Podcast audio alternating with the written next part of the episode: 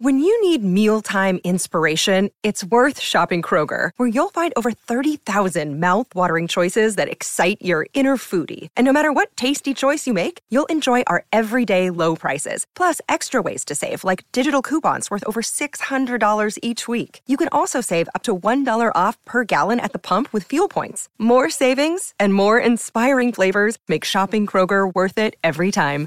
Kroger, fresh for everyone. Fuel restrictions apply. 630 CHED Inside Sports with Reed Wilkins. Weekdays at 6 on 630 CHED.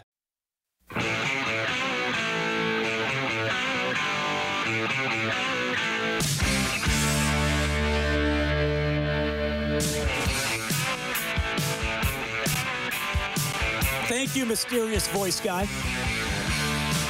Friday night, baby. I'm wearing my cozy socks. That's how amped up I am. Oil Kings and Wheat Kings. No score, minute left in the first period. NHL Rangers 2, Sabres nothing. That's late in the second. Also late in the second, Penguins up 3 nothing on the Capitals. No score early in the second between the Preds and Devils. Still to come, Wings and Avs, Panthers and Coyotes, or Coyotes, as some of you say. Jets take on the Canucks and the Flyers meet the Vegas Golden Knights tomorrow, right here on 6:30. Ched, it's the Oilers and the Hurricanes. 6:30 face-off show. Game at eight. Optional practice for the Oilers today. Fairly well attended. Three goalies on the ice for the first half or so of the practice. Mike Smith was taking part. Then he left, so he's uh, inching closer to a return here. Duncan Keith skated before that optional practice. Dave Tippett said today neither man will play tomorrow, but they are coming along. So uh, hopefully Keith and Smith return before Christmas. Chris Russell getting more tests today after taking that hit last night in the first period against Boston, or in the second period against Boston. Uh, looked like a shoulder issue for him, though Tippett didn't confirm anything today. More tests today for Chris Russell, likely out at least a week. So Philip Broberg has been recalled from Bakersfield, though he never actually uh, went to Bakersfield. He was uh, sent down yesterday, but it had not left. So uh, he sticks around. So more injuries for the Oilers defense, just as Duncan Keith is getting closer. Chris Russell goes out. Tough blow there for sure. All right. Uh, well, this is going to be fun because, uh, as you know, Jack Michaels does play by play for the Oilers on both radio and television, but a lot more on television lately. But he's on the radio tomorrow, and we welcome back to the 630 Ched Airwaves my friend Jack Michaels. Jack, how are you doing? Uh, well, I've enjoyed my time away from you, but now I'm, you know, faced with the distinct possibility that I will be not only seeing you in person, but uh, conversing with you again shortly. So I suppose I'm as ready as I'm going to be. Yeah, this is this is interesting because when you're doing all these TV games, it, you're not even on the same level as me. You you you're totally you get to go to another part of the building away from me entirely. You must be in heaven. Well, I'm I'm much below you, Reed, uh, which I know you know enthralls you, as as you've you know done everything you can to to keep me beneath you at all points. But what I will say is I'm very upset with you. I, I have to admit I did not appreciate your promo on last night's game. Uh, the homestand continues Saturday night against Carolina. Jack Michaels will have the call. Please listen anyway. I thought that was uncalled for. I'm not sure that really was the exact wording. And, it was and, implied, and what, maybe. What hurt me even more was the pre-produced uh, promotion I've heard where you know the excitement over Cam Moon announcing all the games, and then they do the subliminal, you know, kind of like the thing, the warnings on all the drugs you see on TV, and Jack Michaels will be doing Saturday against Carolina. I didn't like that either. I mean, I just, I don't, I, I don't care for that. I, I feel like I've been forgotten. Uh, Bob Stauffer forgot my. Did you hear his sign off on the Face Off show uh, for Cam Moon and my other broadcast partner? Uh, black hair, uh, kind of chubby. I didn't like that either. well, I still though. I mean, it's not like we, we've completely forgotten you, but yeah, I, I feel of. definitely elbowed into a certain corner. well, it's going to be fun to have you uh, back on. Like people ask me, well, how do they decide who does which game? And I'm just like, I don't know. It's on my Flip phone. a coin. I mean, whatever Cam and I feel like when we get to Yeah, the ring, just- we talk about it. You know, I per, I think you know what I think it is. This is why I think he's become a favorite. Is he's much sleeker than I am. You know, like uh, he's he's like a greyhound. You know, he's in shape. He's smooth. You know, I'm grizzled, portly. You know, so I, I I think that's why you guys like him. Is he improves your Q rating while I just drag it down. Well, perhaps. Now, you mentioned Greyhound. Now, obviously, I did not hear this because I was uh, up upstairs uh, listening to the radio broadcast and watching the Oilers in the Wild. But I started seeing all these tweets like, "Where's the dog?" Am I? And people are wondering if they're doubting their ears. And then it turns out, and I'll let you take it from here. It turns out there was a, a canine in your vicinity during that game. What's the story? Well, I didn't know exactly where he was. All I knew was that we had seen him before the game. And actually, you know, Louis kind of went over and started, you know, asked permission to pet it because I think with service dogs, you got to, you know, make sure you're not interfering with the training or whatever. So we ended up, you know, meeting the dog. His name was Oakley, and we took a picture with it before the game ever started, before the legend that would become Oakley was born. And then what happened was apparently he was sitting right underneath us. And apparently, you know, as as the crowd filled in, he became either slightly alarmed or I you know, I don't know what the situation was or he didn't like the way the Oilers played in the first period, but he all of a sudden had quite a bit to say. And, you know, at first, my thought was, well, let me just continue announcing the game. And then, you know, pretty soon it became obvious that, hey, I'm going to have to address this and acknowledge the fact that there's a dog coming over the air. Because, I, you know, at, at one point, you really could have made the argument that it was a three man booth me, Louie, and the dog. That's how loud he was. And again, he was, you know, I think he had a lot more intelligent things than certainly I had to say in the first period. Well, he was following the play more uh, accurately, I would More, say. more precisely Yeah, and more- and more concisely. Uh, you know, so so right now I feel like I'm maybe the number three guy in the play-by-play rotation. Well, we'll have to see if we can get Oakley uh, back in to do a game. Now, you have uh, you still own one of the best segments in the history of Inside Sports, at least in my tenure as the host. Uh, several years ago, when you told the story about calling the ostrich race. So you have the ostrich races under your belt. You you have the uh, dog on Sportsnet under your belt. Do you have any other animal broadcasting stories, either intentional or unintentional? Well, that's a really good question. I I'd have to I'd have to think about that. Animal broadcasting stories.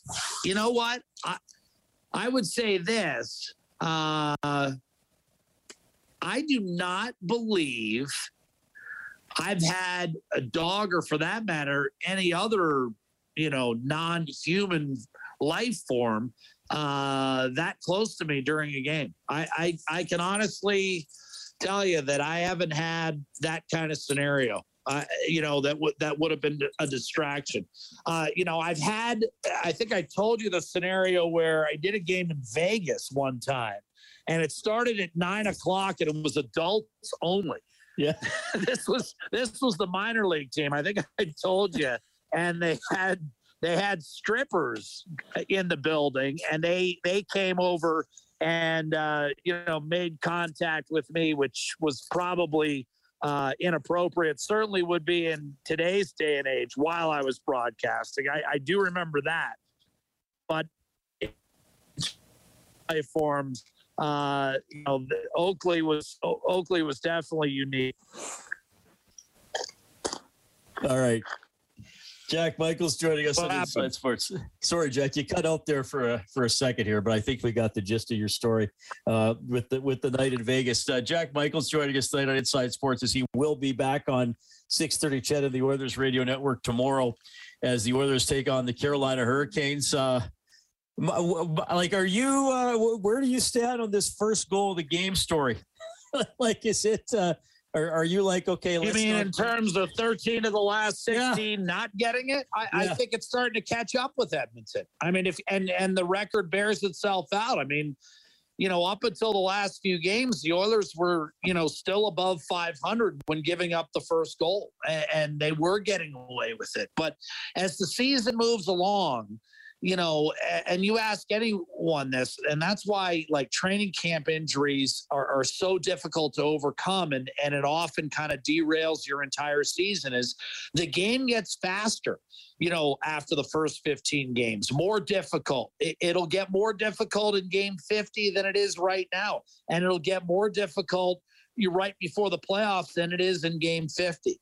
And so what happens is when you have you know, flaws in your game, flaws in your starts, flaws in anything, over time they become, you know, more and more of a problem. And I think that's what we're seeing with Edmonton is yes, they were explosive enough early to overcome some early mistakes and overcome tough starts.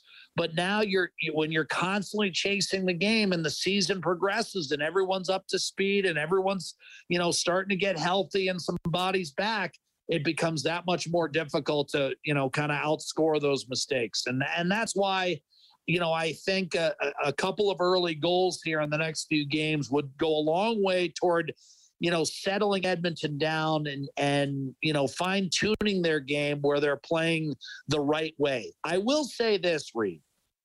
You know, at the end of that stretch, you know, where Edmonton started nine and one and and and sixteen and five, I, I thought the Oilers won some games where they necess- where they didn't necessarily deserve to win, and part of it could be attributed to the bad starts that you just brought up.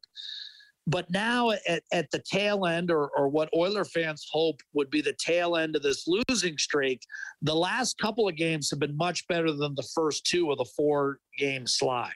And you wonder now whether it's kind of going the other way, where Edmonton is starting to play better and hasn't gotten rewarded for it often when it comes to streaks at the end you're often getting the reverse result of what you actually deserve. And i think the oilers are hoping it, it swings the other way on saturday against the canes.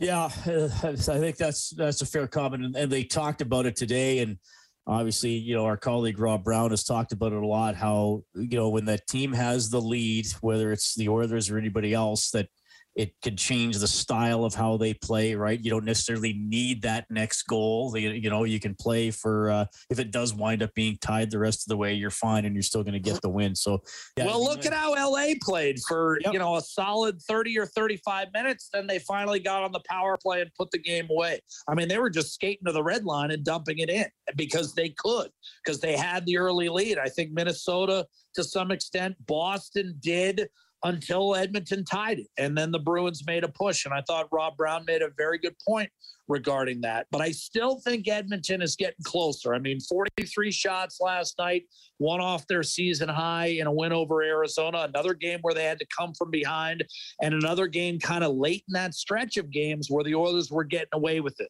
They're no longer getting away with it, but they've put together two pretty good games in a row.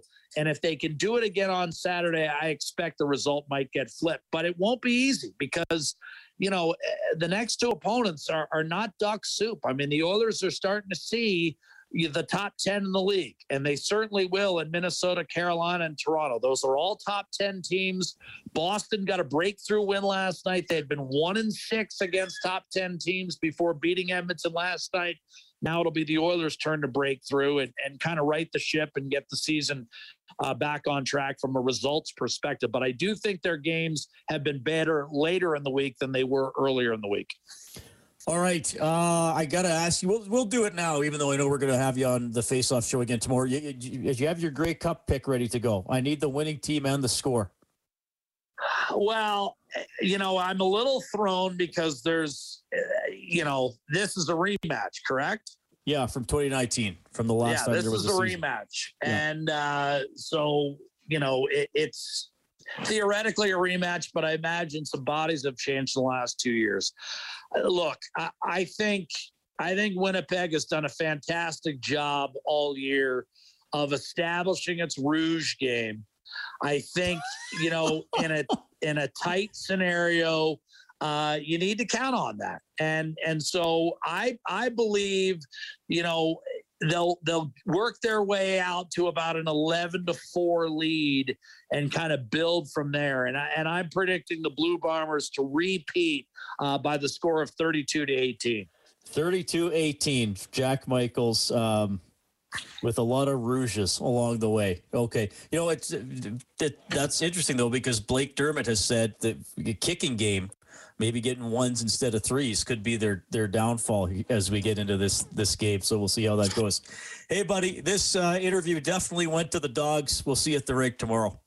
And if anyone should have any further Grey Cup questions or breakdowns on the championship game, uh, Reed, you have my personal information. Feel free to share because I can think of no greater expert uh, when it comes to Grey Cup prognostication and analysis than yours truly. And I say that with all due humility. Yes, very humble of you, Jack. Thanks for checking in tonight. That is the play-by-play voice for the Edmonton Oilers on 6:30 CHED at Sportsnet. He is on CHED tomorrow for the game. He has 32-18 for the Bombers. Dave Campbell, the producer of the show, texted me. He has 24 9 Another day is here and you're ready for it. What to wear? Check. Breakfast, lunch and dinner? Check. Planning for what's next and how to save for it? That's where Bank of America can help. For your financial to-dos, Bank of America has experts ready to help get you closer to your goals. Get started at one of our local financial centers or 24-7 in our mobile banking app. Find a location near you at bankofamerica.com slash talk to us. What would you like the power to do? Mobile banking requires downloading the app and is only available for select devices. Message and data rates may apply. Bank of America and a member FDIC. Time for the Bombers. We will catch up with some of your predictions at 780-496-0063 when we get back.